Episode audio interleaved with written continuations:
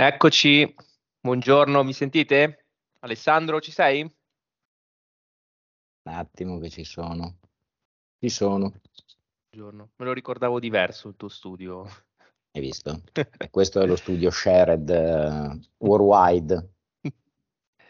Eccoci, allora, buongiorno a tutti, grazie per eh, aver partecipato a questo webinar, scusate l'attesa, ma oh, sapete 5 minuti si concedono a tutti per eh, diciamo per, per, i ritardatari.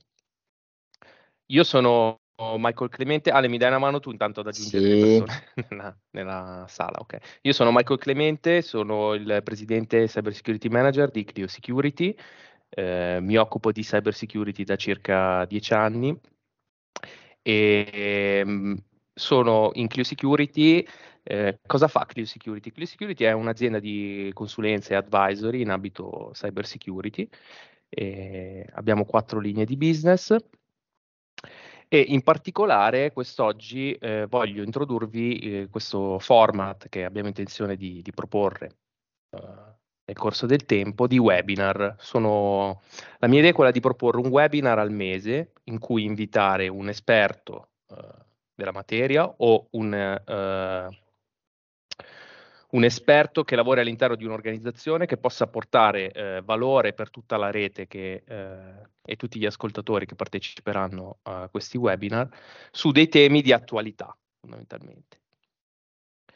Uh, per questo motivo ho deciso di invitare, uh, non perché è bello, uh, Alessandro, il prof Simpatico. Alessandro Curioni, neanche perché è simpatico, esatto. il prof Alessandro Curioni perché ehm, mh, è una voce molto ascoltata, è una persona che frequenta tantissime aziende con il suo ruolo di consulente eh, e ehm, ha scritto un bel libro. Ecco, io ho avuto il piacere di leggerlo, è stato pubblicato, se non ricordo male, fine 2020. Ho accettato, ho accettato solo perché mi hai fatto vedere la copia che hai comprato.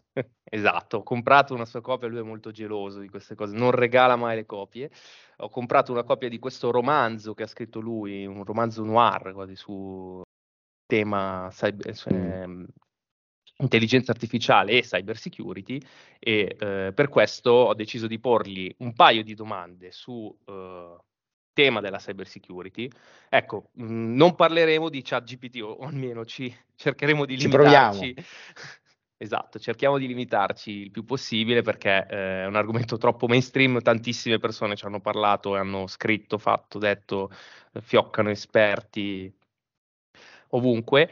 Eh, chiedo a chiunque di voi voglia porre una domanda a, al prof Curioni di utilizzare la sezione DNR in alto su Teams, che è una funzione che io ho scoperto da poco, tra l'altro, credo che l'abbiano implementata non, non recentemente. E, e, così alla fine potremo porre tutte le domande che vogliamo al prof. Allora, ho alzato la mano. Sì, ho visto un paio di persone che hanno alzato la mano li hanno abbassati immediatamente. Ok, allora Ale, la sì. prima domanda che eh, ti abbiamo posto è quali sono le sfide eh, poste dall'intelligenza artificiale all'interno di un sistema di gestione della sicurezza aziendale? Mm. Um, ah. sfide. Eh, sfide. Opportunità e rischi, come dico sempre, no? Ci sono grandissime opportunità in tutti i settori, ivi compreso quello della cyber security, e ci sono ugualmente rischi. Innanzitutto, fatemi dire, il tema del dual, team, del dual use della, dell'intelligenza artificiale è noto, ma è noto come è noto anche per un coltello per affettare il salame, cioè stessa roba. Eh, eh, quindi può essere utilizzata sicuramente in tutta una serie di attività, eh, preventive, in tutta una serie di attività ex post. Soprattutto la chiave è quella che velocizzerà enormemente tutta una serie di attività. Stessa cosa vale per i cattivi, velocizzerà anche le loro attività. Ecco, il, il problema, secondo me, e l'opportunità è proprio la velocità. Nel senso che sappiamo benissimo che numeri alla mano, eh, oggi come oggi, come dire, più o meno, secondo le statistiche, almeno alcune che ho letto, il tempo medio in cui un'organizzazione, per esempio, si accorge di un incidente 146-150 ore, il tempo in cui i criminali impiegano, una volta entrati, a spostarsi all'interno dei sistemi dell'organizzazione, più o meno 88 minuti. Ecco, probabilmente questi tempi collasseranno. Eh, il collassare di questi tempi implica una cosa, implica una forte delega una forte delega alla capacità di reazione dell'intelligenza artificiale. Quindi il rischio vero è, che intravedo è quella di, poiché questi si muovono molto rapidamente e agiscono molto rapidamente, usiamo l'intelligenza artificiale per rispondere altrettanto rapidamente. Ecco, purtroppo non saremo in grado probabilmente, non avremo il tempo tecnico di controllare cosa farà un'intelligenza artificiale in caso di incidente. Quindi tutto andrà a una velocità decisamente superiore o probabilmente superiore a quello che sono le nostre capacità di intervento eh, oppure le nostre capacità di capire che cosa sta succedendo. Il tema è un po' quello, eh, l'incomprensibilità, no? si parla tanto di opacità dell'algoritmo, l'algoritmo è opaco, quindi in certi casi non riusciamo a capire cosa fa, come lo fa, ma soprattutto perché lo fa e sulla base di quali dati e informazioni. Sì, questo confermo è un, un tema che spesso mi è capitato anche in ruoli precedenti, di, di trovarmi di fronte al fatto di dire ok, ho questa soluzione di sicurezza, ha preso una decisione, ha fatto, ha preso un'azione, ha intrapreso un'azione, non ho tutti gli elementi per capire il perché lo abbia fatto. O ad esempio confrontando uh, due risultati, dire perché in questo caso la soluzione è intervenuta, in questo caso invece no. Considera eh, che quindi... qui scali di ordini di grandezza, cioè nel senso che in, sia in termini di rapidità, sia in termini di velocità, sia in termini di basi dati che questo oggetto maneggia. Cioè questi, questi oggetti maneggiano grandi basi dati, sono la risposta che fondamentalmente noi diamo al fatto che siamo sommersi di dati e informazioni sono troppi, troppi, troppi per essere gestiti da un essere umano. La risposta sta lì, peccato che, come dire, pur avendo la domanda una volta tanto, non riusciamo a trovare la risposta e quindi delegheremo a questi oggetti la risposta. Che, fatemi dire, in certe circostanze, soprattutto se immaginiamo infrastrutture critiche, può anche essere interrompere un servizio essenziale per non peggiorare la situazione, voglio dire, lato eh, eh, risposta dell'intelligenza artificiale. Dobbiamo accettare questo rischio. Ecco, questo secondo me è il rischio più grande quando si parla di sicurezza. Poi c'è un rischio macroscopico. Ora, il concetto è quello del dual use, l'altro concetto è quello del dual think. Cioè, questi oggetti non solo tra virgolette, fanno delle cose che potre- faranno o potrebbero fare delle cose che ci risulterebbero incomprensibili, ma peraltro avranno una loro, fatemi dire, parola grossa, eh, eh, idea, una loro filosofia sottostante. Le dichiarazioni di Xi Jinping che ha fatto non più tardi di, di paio, tre settimane fa, diceva no, noi investiremo un sacco di soldi nell'intelligenza artificiale, Certo, sarà un'intelligenza artificiale comunista. Quindi il problema è che noi comprando prodotti, oggetti okay, o sistemi realizzati da un dato paese, il rischio è che ci compriamo anche, fatemi dire, la filosofia di quel dato paese, con tutta una serie di implicazioni successive, soprattutto mi immagino a livello di Stato. Perché in questo contesto, Alessandro, eh, può venire in aiuto per le aziende eh, la recente approvazione eh, della IACT, fresco, settimana scorsa è venuto. Eh no, certo. Se hai già avuto modo di, eh, di, vederlo, se sì, vuoi fare dato, un rapido commento. Gli ho, gli ho dato un'occhiata. Allora, eh, eh, il problema, ma non è un problema, fatemi dire, cioè, è il tema dei regolamenti e di tutto quello che sta uscendo dall'Unione Europea. Si chiamano regolamenti, ma hanno dentro più principi che regole. Ma è anche giusto che sia così da un certo punto di vista. Il legislatore si rende conto, banalmente, che non può stare al passo con le sue norme, con delle norme puntuali rispetto all'evoluzione della tecnologia. Quindi cosa fa? Hai, hanno avuto questa idea brillante, da un certo punto di vista, di creare una serie di norme basate sul rischio, le famose norme risk-based. E quello sull'intelligenza artificiale è esattamente in questa linea.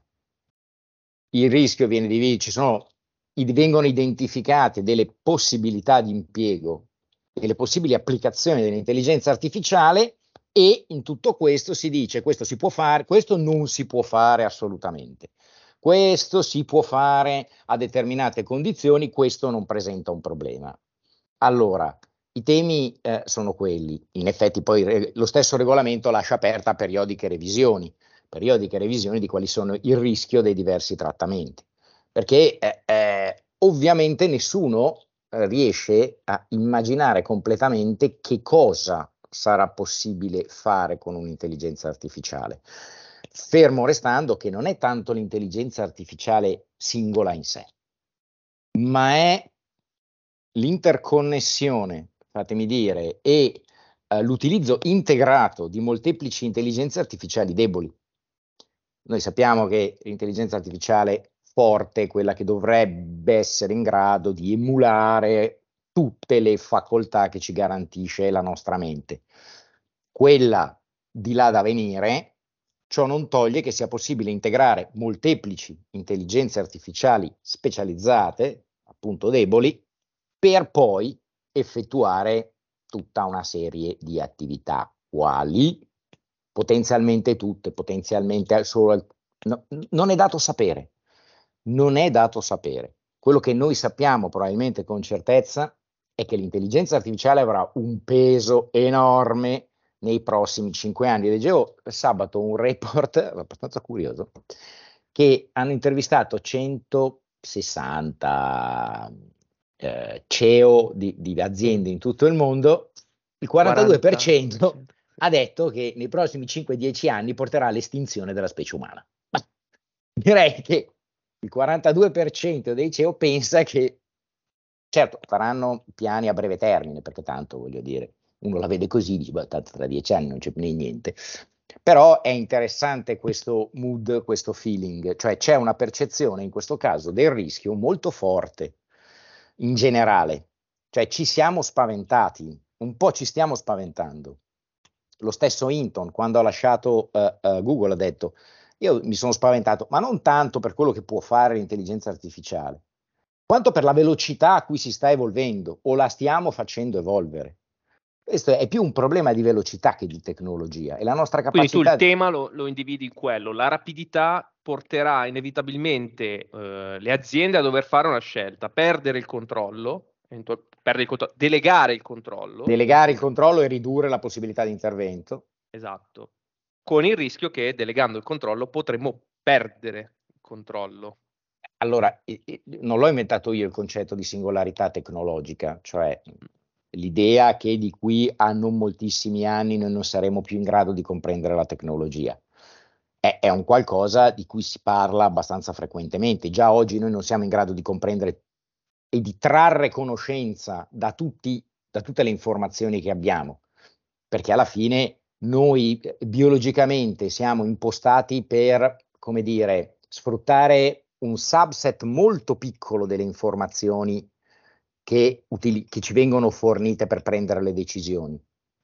Cioè il nostro occhio, unico organo peraltro oltre al cervello dove si trovano dei neuroni, percepisce 40, l'equivalente di 40 miliardi di bit tutte le volte che vede qualcosa. 4 miliardi, scusate, ma non è che li elaboriamo tutti. Cioè noi la decisione sembra che la prendiamo su forse alcune migliaia di bit, quindi ne scartiamo una quantità enorme perché, perché ovviamente è, è, un fatto evolutivo, no? Cioè non è che quando andavamo in giro eh, eh, un milione d'anni fa in mezzo a tigri dei denti a sciabola e altri predatori potevamo aspettare mezz'ora per decidere se quello era pericoloso o meno, perché dopo mezz'ora non c'era più il problema, ci aveva magnato e quindi il problema si era risolto.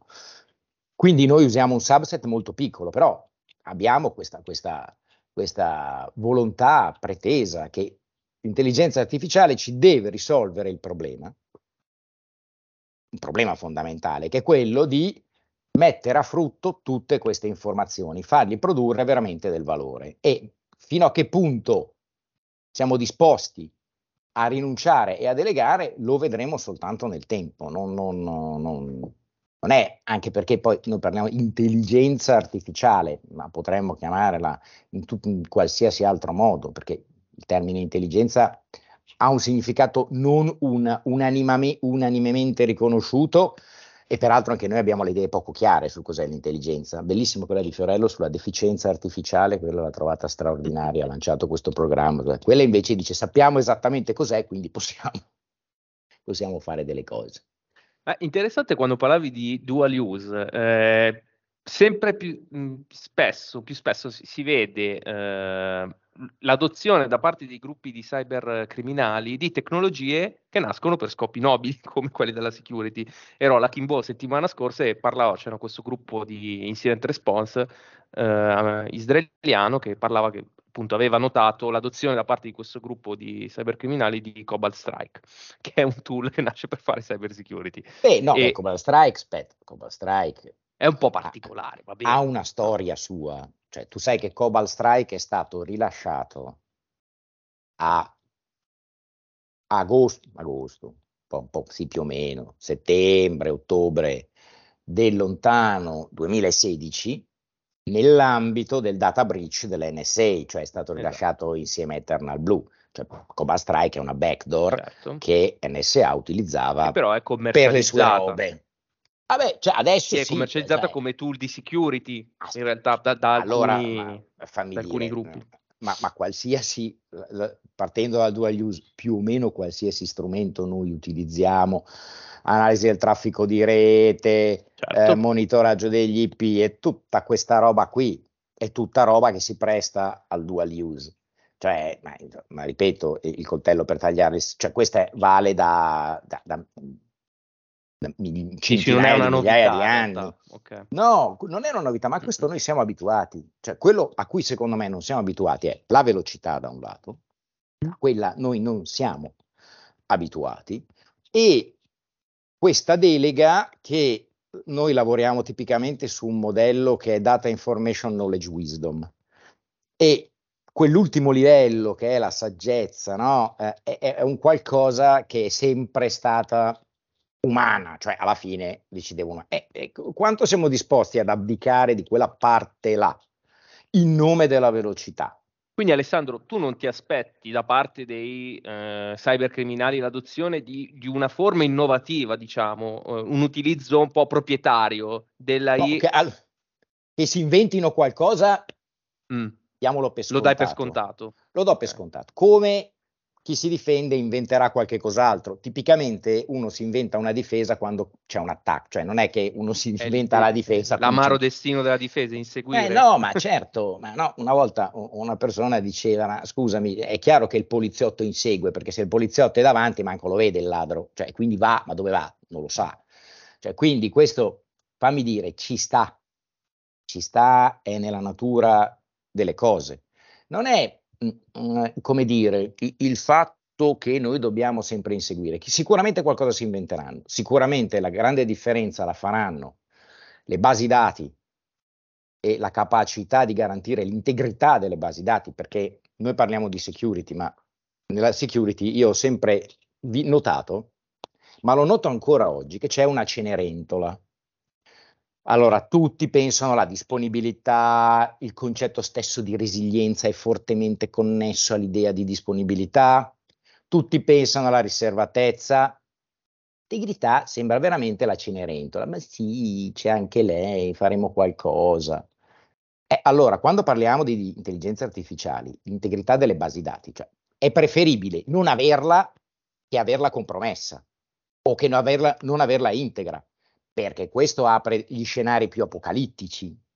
Perché nel momento in cui la base dati non è integra, nel momento in cui noi ci troviamo a che fare con dei dati che non ci danno quella garanzia, eh, allora il, il problema si sposta e diventa un problema di bias cognitivi dell'intelligenza artificiale, pregiudizi, errori di valutazione, non a caso uno degli attacchi più studiati, più noti e quant'altro sono i cosiddetti adversarial attack, il data poisoning, è l'avvelenamento delle basi dati, che parte dalle robe più banali che è il, il, la modifica delle etichette, pensate il riconoscimento facciale o riconoscimento di immagini, modifico le etichette degli oggetti che della base dati d'addestramento e già nel 2015, cioè è stato dimostrato che veramente vedono lucciole per lanterne, anche perché noi dobbiamo pensare che la differenza fondamentale tra noi e l'intelligenza artificiale, al di là di tutto quello che noi siamo capaci di fare, che lei non è capace, specialistica, eccetera, eccetera, è che noi abbiamo una visione sintetica dell'informazione.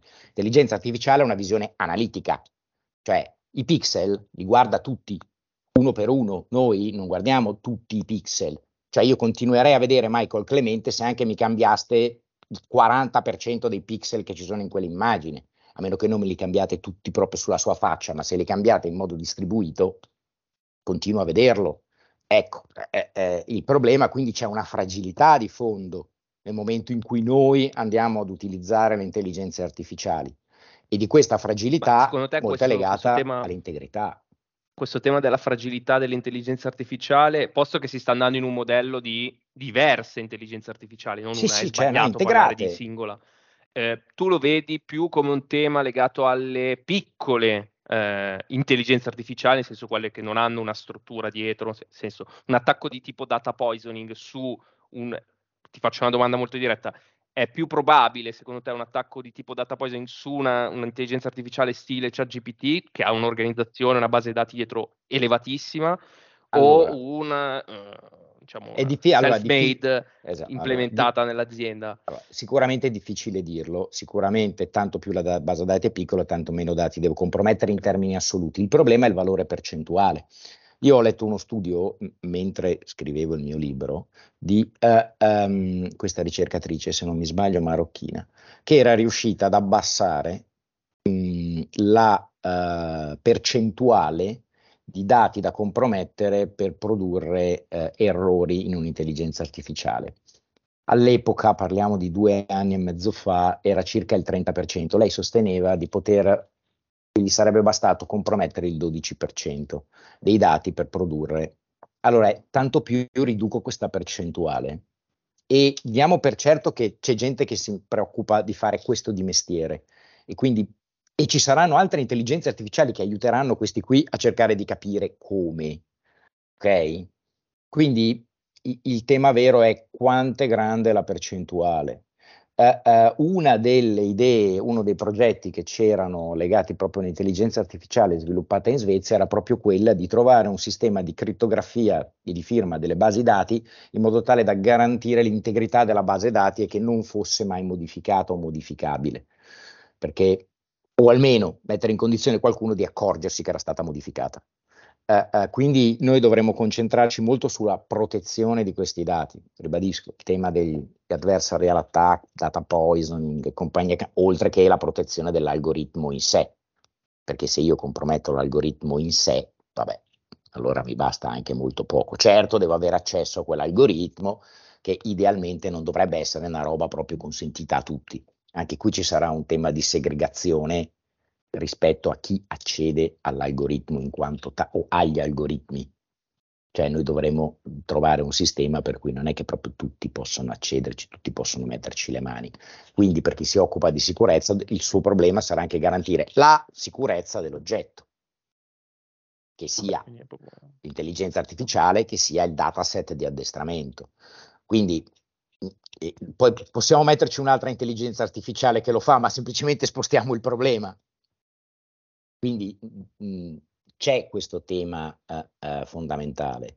Ali, questo vale per qualsiasi organizzazione, eh, eh, più aggiungerei un altro tema che è tutt'altro che trascurabile, il tema della protezione della proprietà intellettuale. Ecco. Quindi avere la garanzia che io posso addestrare con i miei dati un'intelligenza artificiale, ma vorrei essere... Parti, eh, se, l'intelligenza artificiale, trust, eh, se l'intelligenza mm. artificiale mm. n- non è mia, nel senso proprio mia, io lì dentro ci riverserò una quantità di dati che possono avere o non possono avere un valore significativo per la mia azienda. E dove li sto riversando? Che garanzia Ecco Alessandro, ti faccio una domanda, anche se mi ero ripromesso di non parlare di ChatGPT. Mm, ecco, arriva alla fine. Ta-dan. In una grande azienda, quale deve essere, quali sono gli approcci che stai vedendo tu da parte di chi governa la sicurezza oggi, rispetto oggi all'adozione da parte degli utenti di ChatGPT?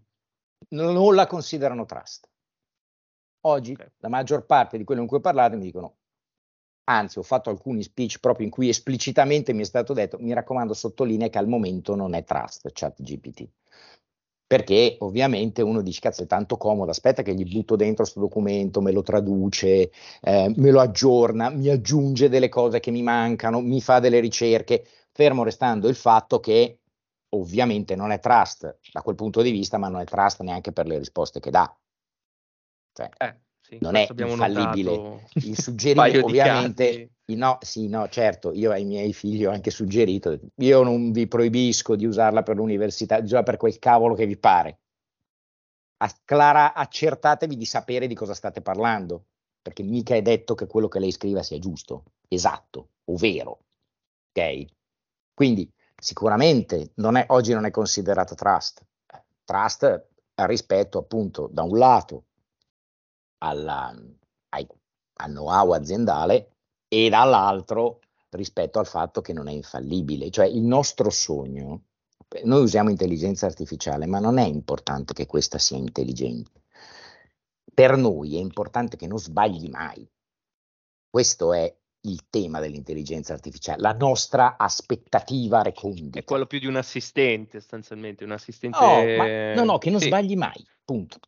Cioè qualsiasi cosa faccia non sbagli, perché se sbaglia, e qui c'è tutto un tema legato appunto agli assistenti e quindi i livelli di responsabilità, pensate in medicina, la diagnostica, eh, quella vede un tumore che io non vedo. Io di mestiere faccio l'oncologo da 30 anni, lei mi dice che c'è, per me non lo è. Che faccio? Cioè io ho, come dire, la forza di andare contro il parere dell'algoritmo, questo è un tema che si stanno ponendo in vari settori, dove, dove consegu- soprattutto dove le conseguenze per le persone sono dirette e inficiano libertà fondamentali o, e da cui anche il regolamento ti dice che in certi casi non è applicabile. Poi parliamo di Europa, Stati Uniti, altro pianeta, Cina, altro pianeta, cioè, ma questo è il problema de, dei blocchi etici che si vogliono mettere anche alle intelligenze artificiali. Per quello che dicevo all'inizio, attenzione, al di là del comunista, ma, ma proprio il blocco etico e la possibilità, altro problema di sicurezza, la possibilità di aggirare i blocchi etici. Questo è l'altro problema, l'hanno dimostrato gli utenti ancora a, a dicembre 2022 quando hanno trasformato ChatGPT in Done, Do Anything Now e quindi c'era un'intelligenza Evil terra... GPT, sì. Evil GPT, mm. era terrapiattista, razzista, misogina, sì. ne, diceva, diceva la qualunque, voglio dire, e quindi anche, voglio dire, c'è anche quest'ulteriore tema, pensate ai problemi di sicurezza nell'applicazione scolastica delle intelligenze artificiali. Infatti a me quello che spaventa molto è eh, questo discorso del pilota automatico all'interno di una security eh, aziendale, cioè posto che eh, forse noi siamo il settore, l'industry eh, più all'avanguardia sull'adozione di queste tecnologie perché all'interno degli EDR, ad esempio, già da Mo' implementati, sono implementati uh, sistemi basati sull'intelligenza artificiale. Alcuni li implementavano quando non c'era ancora, però erano bravissimi, esatto. cioè. Bisogna poi vedere sì, quanto è marchettaro e quanto mm. c'è di, di sostanza. Uh, Ecco, diciamo che un po' mi spaventa, cioè se dovessi pensare all'adozione di un sistema basato su pilota automatico su tutto il perimetro di sicurezza, ora, per come sono fatto io, ti direi magari sugli endpoint sì, potrei tollerarlo, perché male che vada, limito il danno a, a qualcosa che, ok, al massimo sì, nella peggiore delle ipotesi ho bloccato l'endpoint dall'amministratore delegato magari sulla parte sulla no, parte eh, infra- no, la parte infrastrutture più... critiche, cioè insomma il problema è quello. cioè in presenza di un attacco a un uh, sistema critico di un ospedale, quindi parliamo di medical cioè, se teams. Se ci mettiamo la parte di detection ti direi sì, perché no, cioè, anzi, deve essere no, così perché eh, appunto eh, non ci stiamo più dietro a, No, ma noi non ci stiamo dietro tutto. adesso, ma poi in prospettiva quando anche gli altri la useranno, gli altri cattivi, ci staremo ancora meno dietro. Il problema poi è comunque detection e poi qualcuno deve decidere qualcosa. Non abdichiamo tendenzialmente, auspicabilmente, eh, adesso poi si parla, si critica, anche giustamente per anni si è criticato il nostro antropocentrismo, ecco forse adesso questo potrebbe tornarci utile nel frangente specifico, una volta tanto. Sì. E...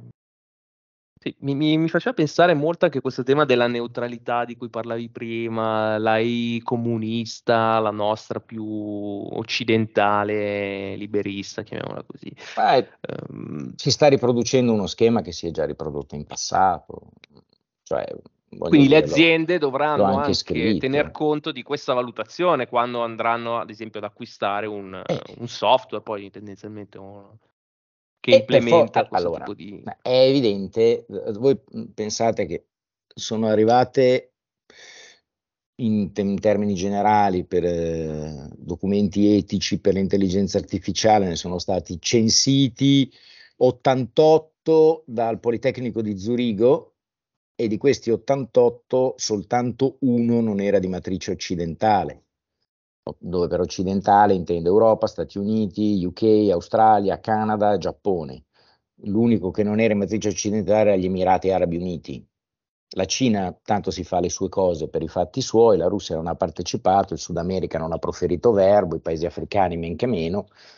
Quindi è chiaro che c'è blocchi etici dominanti che sono quelli occidentali. Dopodiché la Cina si farà i suoi ovviamente, quello che vale per loro non vale per noi. Pensate, allora la Cina ha detto il regolamento europeo è un modello interessante di sistema di protezione dei dati giuridico. Noi tanto mettiamo una postilla per cui vale per tutti tranne che per lo Stato. Ora, io compro un prodotto basato sull'intelligenza artificiale giustamente in Cina e probabilmente quel prodotto avrà cablato all'interno nel caso la richiesta arrivi dallo Stato, allora nulla da eccepire. Ci sta, voglio dire, anzi è nella Ci logica in qualche un esperto di cose. etica comparata probabilmente per no, poter eh, discernere. no, ma noi do- dobbiamo entrare in, in quest'ottica. Punto. Questa è l'ottica, poi dopodiché nessuno può vietare alla Cina di farsi un'intelligenza artificiale comunista, punto. E domani potrebbe esserci eh, eh, quella liberista, quella... No, però sai, ci sono ottimi vendor cinesi, al netto appunto delle tensioni geopolitiche che stanno avvenendo. Mm-hmm. Tra l'altro, notato che abbiamo un, un, grande esperto di geopolitica tra il nostro pubblico oggi, che è Amedeo, saluto. E... Ci sono ottime aziende eh, cinesi, cioè, mh, mm, mi, mi, voglio porre nel, nei panni del security manager che deve valutare i, tra due soluzioni e deve tener conto di questa cosa, cioè quanto peso devo dare, cioè una cosa di, che è comunque da considerare o posso ragionevolmente dire a tuo avviso io personalmente bene, preferisco io... valutare altre. No, io la, la terrei in esatto. considerazione. La terrei in Tanto quante altre considerazioni di sicurezza sì. prettamente tecniche o... Allora, eh, eh, allora quando il, il, gioco coinvolge stati, soprattutto stati forti da un certo punto di vista, eh, il rischio c'è sempre. Non so se vi ricordate la polemica sulle motherboard di Supermicro, qualcuno se la ricorda? Che avevano inserito, secondo alcuni avevano inserito una backdoor all'interno delle motherboard. Allora, sia come sia, poi la cosa ce la siamo dimenticati, non l'ha più detto, no ma ci sono, no ma non ci sono, nel dubbio. Eh. Vabbè, comunque eh, le schede Supermicro dal punto di vista degli Stati Uniti è stato chiaramente indicato che devono essere dismesse tutte e fonti piuttosto attendibili dicono che effettivamente c'era questa backdoor ed era, aveva le dimensioni di una capocchia di spillo, più o meno invisibile. non so se sia vero o non è vero, però eh, sono altri giochi, altre partite. E comunque io, da security manager, do, immaginando, immaginando il ruolo di un cyber security manager di una grande azienda, soprattutto se fosse un'azienda con un know-how importante dal punto di vista tecnico, eh, brevetti e quant'altro, o una ricerca e sviluppo molto sviluppata, insomma, un po' preoccupato di queste cose sarei, cioè voglio dire, già noi europei di tecnologia ne abbiamo pochina che controlliamo in generale, cioè quella, se parliamo di tecnologia uh, uh, eh, IT, mm, non controlliamo niente, però parlando di in generale tecnologia qual- abbiamo qualcosa, abbiamo anche delle cose significative. Non è un caso che anche il nostro governo di fronte a Pirelli abbia detto fermi tutti, diamoci per i sensori sugli pneumatici, sensori cyber sugli pneumatici, abbia detto fermi tutti, aspettate adesso non è che può essere tutto così,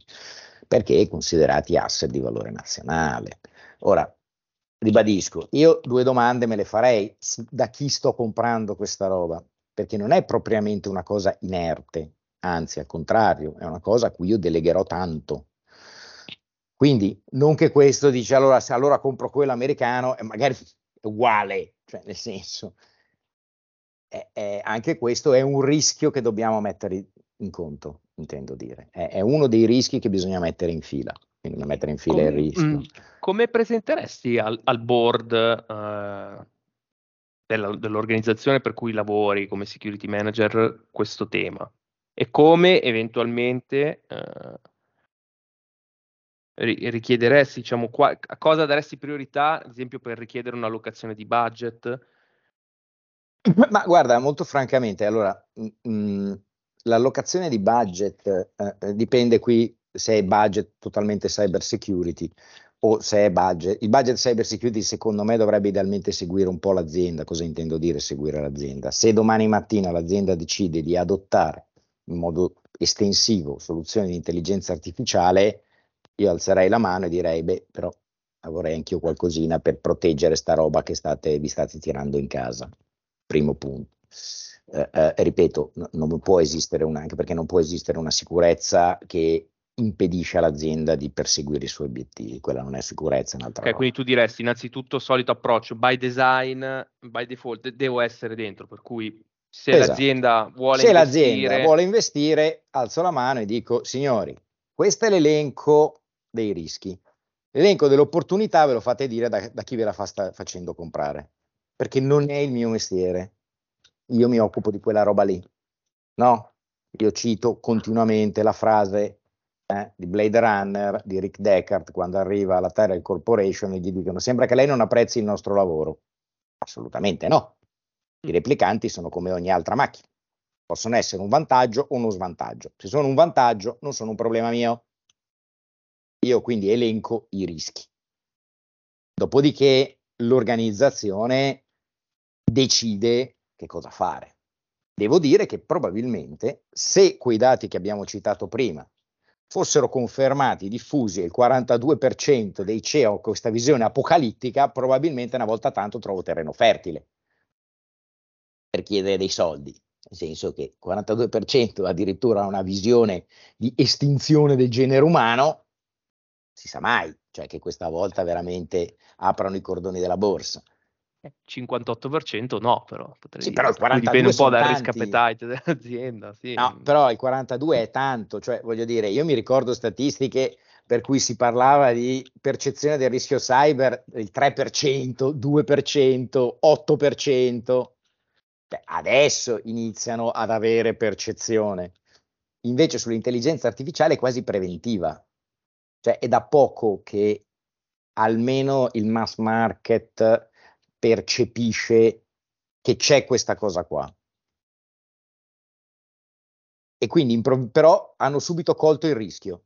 Ecco, quello che è interessante è che una fetta significativa ha già colto il rischio, ha questa sensazione, complice forse i film apocalittici o Matrix magari che, che, che hanno visto tutti, quindi magari quello gli ha detto, oh, cazzo, aspetta che, che, potrebbe diventare un problema sta roba. Quindi, secondo me, sì, se l'azienda, allora tema è appunto protezione by design, by default, eh, cerco di capire come l'azienda vuole utilizzarlo, perché il problema vero è che dal, io immaginandomi nei panni di chi si occupa di security, ha una quantità di applicazioni talmente vasta che io devo anche capire dove la vogliono mettere sta roba qua, a fare ecco, cosa. Ecco, tendenzialmente chi, fa, chi ha questo infausto ruolo in un'organizzazione eh, si trova a inseguire a sua volta i suoi colleghi. Eh, per sì. cui forse mi viene da pensare in prima battuta, oltre a sensibilizzare il board, sensibilizzerei i colleghi che poi, sai, classico application manager che mh, mm, imbeccato dal fornitore, inizia a implementare e lo scopri magari a distanza di mesi. Ma no, certo, ma, eh. anche, ma neanche l'application manager, per volte anche una business unit mm, che si occupa di marketing, ti implementa esatto, delle robe e tu non ne hai idea. Però secondo me, secondo me la possibilità di avere un endorsement eh, eh, dal top management esiste, non fosse altro perché sono un po' preoccupati, hanno un po' di paura eh, e, e partire da quello. Dopodiché ditemi dove volete metterla, cioè, dove volete mettere questo oggetto? Perché in funzione di dove vogliono metterlo sorgono tutta una serie di problemi. Ah no, immaginiamoci quanto sarebbe bello organizzare campagne di email marketing di qui di lì. Ecco, io da cyber security manager tiro sul telefono, chiamo quello della compliance e gli ho detto, scusa, hai sentito questa roba qua? Implementazione per campagne marketing, queste cose qui. Che mi dici lato regolamento europeo e tutte queste robe? Che limiti dobbiamo mettere? Do- cosa dobbiamo guardare? Cioè, poi Quindi diventa... tu dici cercare anche sponsor, ad esempio una sponda nel DPO, nel, nell'ufficio legale. Certo. La, a seconda di dove mi mettono questo oggetto. A seconda di dove lo mettono, lo mettono dentro ricerca e sviluppo. Adesso, banalmente, leggevo che uh, un'equipe ha addestrato un'intelligenza artificiale per cercare delle molecole che fossero efficaci contro batteri resistenti agli antibiotici e ce ne sono tantissimi, ai noi, resistenti agli antibiotici. Sembra che abbiano già trovato una molecola che sarebbe in grado di colpire un, un particolare batterio che passa la sua vita negli ospedali e non so se ammazza 15 o 20 mila persone all'anno. Allora, stanno facendo gli esperimenti in vitro e sugli animali stanno dando ottimi risultati. L'intelligenza artificiale avrebbe trovato tra 140.000 diverse molecole possibili nel giro di qualche ora. Ora, è evidente che io, una farmaceutica, guarderei con interesse questa cosa qua, no? Cioè, immaginati lo sviluppo di nuovi farmaci, tutte queste belle cose qua. È chiaro che a quel punto io avrei una serie di dataset, di cose che ci butterei dentro, non so, di molecole che ho, di molecole che sono note, i dati di tutti i pazienti che utilizzano il mio farmaco, magari per eliminare degli effetti, tutta una serie di cose. Eh, allora lì ho un altro problema. La sponda probabilmente può essere nell'intellectual properties, che dico, oh, certo. guarda, attenzione. Poi, ecco, capire. che era un altro dei temi che ti volevo porre, anche se esula, allora, mm. esula mm. tecnicamente dal concetto di cyber security propriamente detto, nel senso sistema di gestione, però poi l'outcome rientra all'interno, nel senso che eh, poi io la, la, vedo da utente eh, base comune. Prendiamo un software a caso, uh, Mid Journey, un servizio, Midjourney mm. è un editor grafico, sostanzialmente mm-hmm. con, tramite un editor testuale tu descrivi l'immagine che vuoi e ti genera delle immagini fantastiche. Eh, di chi è quella roba là? Cioè, allora, qui, qui genero della sono, proprietà intellettuale. Ci sono termini e condizioni.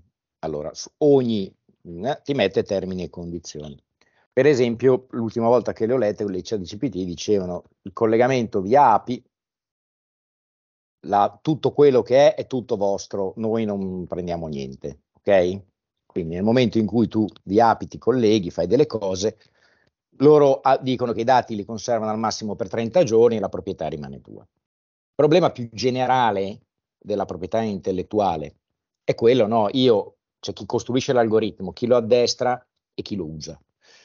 E nel momento in cui i tre soggetti sono tre soggetti sempre distinti, potrebbero esserci delle discussioni, ma secondo me mh, non più di tanto, cioè si risolvono abbastanza facilmente contrattualmente. Non puoi escludere non puoi escludere che poi qualchedun altro li utilizzi per altri scopi, è quello che dicevo sul controllo del dato e dell'informazione. Ecco, soprattutto, siccome mh, lo sto vedendo molto, perché mi concentro su Midjourney? Mh, perché eh, avendo questa logica molto open source, ad esempio il front-end tu interroghi Midjourney utilizzando Discord.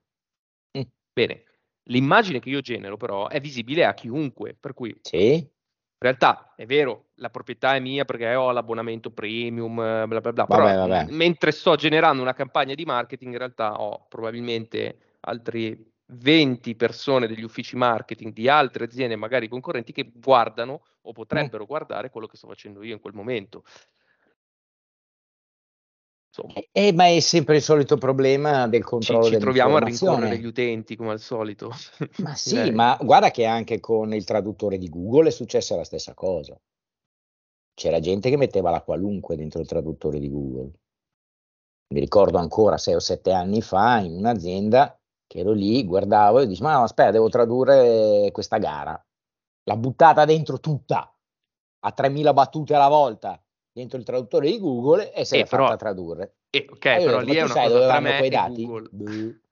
Lì è una cosa tra me e Google, quello di cui ti parlo io è una cosa tra me, Google e un altro tizio che contemporaneamente sta usando la, la cosa, per cui... Boh. Sai, come, come diceva sempre... Un po' too nonno, much. No, certo, mio nonno diceva che un segreto non è più un segreto se lo sa più di, ne, di una persona. Ecco. Più di una, quindi Google già basta e avanza. Però, ripeto, anche lì, quanto è segreto questa cosa che sto facendo? È segreta, non è segreta? Cioè, noi dovremo comunque, chi si occupa di security dovrà affrontare gli stessi temi che ha affrontato negli ultimi vent'anni, cioè la sicurezza di un sistema. Come si progetta la sicurezza di un sistema? Eh, più o meno si progetta sempre nello stesso modo. Noi dobbiamo progettare la sicurezza e le intelligenze artificiali che la nostra organizzazione deciderà di utilizzare in funzione dello scopo per cui le utilizzerà. Per quanto riguarda il nostro uso nell'ambito della security dell'intelligenza artificiale, abbiamo soprattutto questo grande compromesso, no? Fino a che punto vogliamo abdicare la decisione finale? Dove mettere l'asticella non c'è il giusto o lo sbagliato, come sempre. È sensibilità, sì, sensibilità, è, filosofia. È risk appetite, mm. è, è, è, tante cose, è tante cose che sono le cose che, con le quali noi viviamo tutti i giorni. Adesso, eh, quando ci fu il caso Kaspersky, ho ricevuto almeno 200 telefonate, lo tengo o lo butto? La domanda vera è, lo tengo o lo butto? quando l'hai comprato prima, qual è? Cioè, non è che prima non era russo, poi i russi se lo sono comprati. Il problema con i russi c'è sempre stato, adesso è esploso. Però noi non è che possiamo sempre farci esplodere le cose in faccia, aspettare che esplodano. Con un, una ragionevole, come dire, eh, eh, previsione mettiamo in campo, mettiamo da parte anche questi rischi, i rischi geopolitici. Perché non dobbiamo considerarli? No, ma figurati, quelle sono robe che non mi riguardano. Io mi, mi ricorderò sempre un episodio che mi è capitato un sacco di anni fa. In un'azienda mi dice, ah, analisi dei rischi, eruzione vulcanica. Ma figurati, a me che me frega dell'eruzione vulcanica. Cosa vuoi che succeda? Allora succede che un giorno c'è un'eruzione vulcanica nel nord Atlantico, ok? E improvvisamente, nel giro di 24 ore, non decolla più nessun aereo. Questa azienda aveva in giro per il mondo alcune migliaia di manager, dipendenti che avevano impegni, appuntamenti, contratti da firmare che non potevano muoversi, inchiodati lì dove erano. Non è un tema di continuità operativa? Assolutamente sì, è un tema di continuità operativa, perché se le persone non sono dove devono essere, ho un problema di continuità operativa perché la mia organizzazione non firma più i contratti, non fa tutta una serie di cose. E quindi mettiamoci dentro pure questo. Cioè, dobbiamo avere tanto più la tecnologia, il punto vero è che tanto più la tecnologia pervade il mondo reale, tanto più si producono rischi combinati, che sono una combinazione di rischi. Non è facile, però noi dobbiamo fare lo sforzo anche di fantasia di capire questi rischi come si configurano. Ecco, a proposito di, di fantasia, Alessandro, mi, mi, farebbe piacere lasciare i nostri ascoltatori con una tua riflessione su uh, un altro dei temi che vediamo all'orizzonte e che ancora non riusciamo a, probabilmente a decifrare correttamente e lo vorrei, vorrei un tuo parere su questa cosa, l'impatto che questa cosa può avere rispetto uh, all'intelligenza artificiale, che è il quantum computing.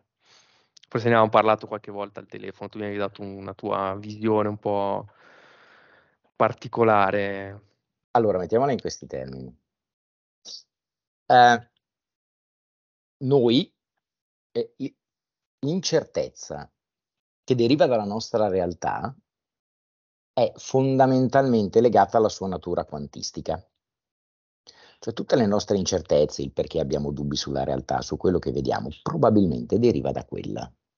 Nel senso che sappiamo per via del principio di indeterminazione di Heisenberg e tutte queste belle cose qua, che esiste un livello di incertezza. Viceversa, le tecnologie dell'informazione che si installano a un livello superiore ci garantiscono la certezza dello 0 e dell'1. O è 0 o è 1 nel mezzo non c'è niente. Ecco, un computer quantistico, tra lo 0 e l'1 c'è tutto. Quindi noi siamo disposti a rinunciare a questa solida certezza dello 0 e dell'1 in cambio dell'incertezza che ci garantirebbe un computer quantistico sul quale noi andremmo a montarci sopra un'intelligenza artificiale? Allora, più che singolarità tecnologica, mi viene in mente c'è un filosofo della mente che si chiama Chalmers che ha scritto un libro Reality Plus in cui dice che vedendo l'evoluzione della tecnologia, ha detto, io sono sempre stato un ateo convinto. Adesso inizio ad avere qualche dubbio. Poi non so chi ci ha creati, magari un hacker particolarmente bravo e brillante, però inizio ad avere qualche dubbio. Ecco, il computer quantistico in combinazione con l'intelligenza artificiale potrebbe anche toglierci quel dubbio. Sì, un altro mondo, un'altra realtà. Eh, questo è, è, è, è un tema del quale sarà interessante vedere cosa succede. Perché io ho visto, c'è un bellissimo video, adesso non mi ricordo qual è, in cui dice un computer quantistico con sopra un'intelligenza artificiale. Peraltro questo ricercatore sosteneva la possibilità di ogni intelligenza artificiale e ogni computer quantistico potrebbe essere in qualche modo confinato in un continuum spazio-temporale suo e quindi dice voi immaginatevi di sentire suonare contemporaneamente un milione di orchestre e di dover capire che musica stanno suonando.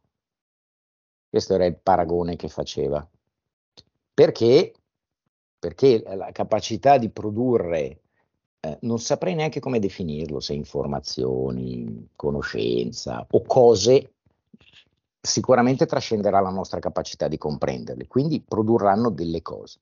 Quindi il quantum computing sicuramente come curiosità intellettuale in combinazione con l'intelligenza artificiale lo trovo straordinario, sul fatto che penso che poi non ci capiremo più niente, lo trovo abbastanza probabile. Questo è un, un po' il tema. Lo 0 e l'1. Pensa che capacità di produrre fake news. Eh, no, ma po- potrebbe avere già vero... lei, lei dà una mano forte. Esatto, il tema vero dell'incertezza, no? Eh, l'incertezza, tutte le condizioni sono soddisfatte contemporaneamente, cioè è un po' come noi, no? Quante volte dici in, quell'uomo è imprevedibile? È imprevedibile perché la natura è imprevedibile. Ora, tutto sommato, noi consideriamo viceversa un sistema informatico prevedibile. Poi, vabbè, magari non capiamo perché va delle cose, però prevedibile. Almeno se andiamo a vederlo nel suo livello più intimo, se andiamo a leggere tutti gli 0 e l'1, probabilmente lo capiamo. Quindi uh, uh, il tema è tutto lì. Il tema è che a quel punto probabilmente avremo delle intelligenze artificiali imprevedibili, quantistiche, né più né meno. Grazie Alessandro. Grazie a te Michael e grazie a tutti. Grazie a tutti e ci vediamo alla prossima puntata. Al mese prossimo. Ciao. Al mese prossimo.